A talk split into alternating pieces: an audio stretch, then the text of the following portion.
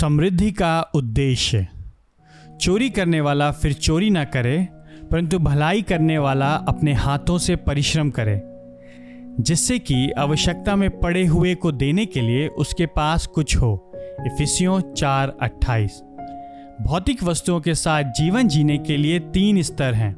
पहला, आप उन्हें पाने के लिए चोरी कर सकते हैं। दूसरा, या आप उन्हें पाने के लिए कार्य कर सकते हैं।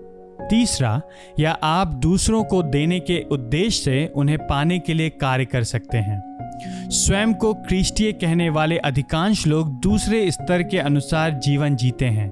हम चोरी करने और लूटने के विरुद्ध कार्य की प्रशंसा करते हैं और यह अनुभूति करते हैं कि हमने नैतिकतापूर्ण व्यवहार किया है, यदि हमने चोरी और लूट को ठुकरा दिया है।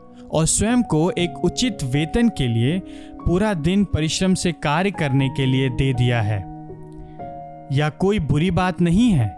कार्य करना तो चोरी करने तथा लूटने से उत्तम है, परंतु यह वह बात नहीं है जिसके लिए प्रेरित हमें बुला रहे हैं। हमारे समाज की लगभग सभी शक्तियाँ हमसे दूसरे स्तर पर जीवन जीने के लिए आग्रह करती हैं। स्वयं के लिए प्राप्त करने के लिए कार्य करो।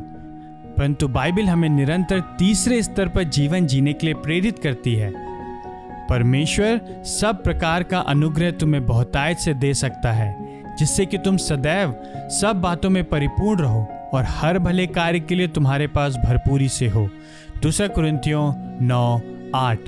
परमेश्वर हमें बहुतायत से क्यों आशीष देता है? जिससे कि हमारे पास जीने के लिए पर्याप्त हो। और शेष धन का उपयोग सभी प्रकार के भले कार्यों के लिए करें, जो आत्मिक और शारीरिक कष्टों को दूर करते हैं। अस्थायी तथा अनंत पीड़ा।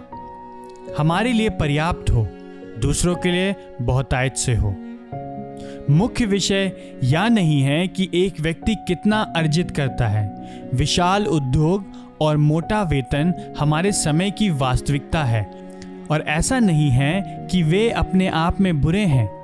बुराई इस सोच के द्वारा धोखा खाने में है कि एक अच्छा वेतन होने का अर्थ है, हमारी जीवन शैली को भव्य होना चाहिए। परमेश्वर ने हमें अपने अनुग्रह का माध्यम होने के लिए सिर्जा है। जोखिम इस बात को सोचने में है कि उस माध्यम को सोने से मड़ा होना चाहिए, किंतु ऐसा नहीं होना चाहिए। तांबे से भी कार्य हो जाएगा। तांबा भी दूसरों तक अविश्वसनीय धन को पहुँचा सकता है।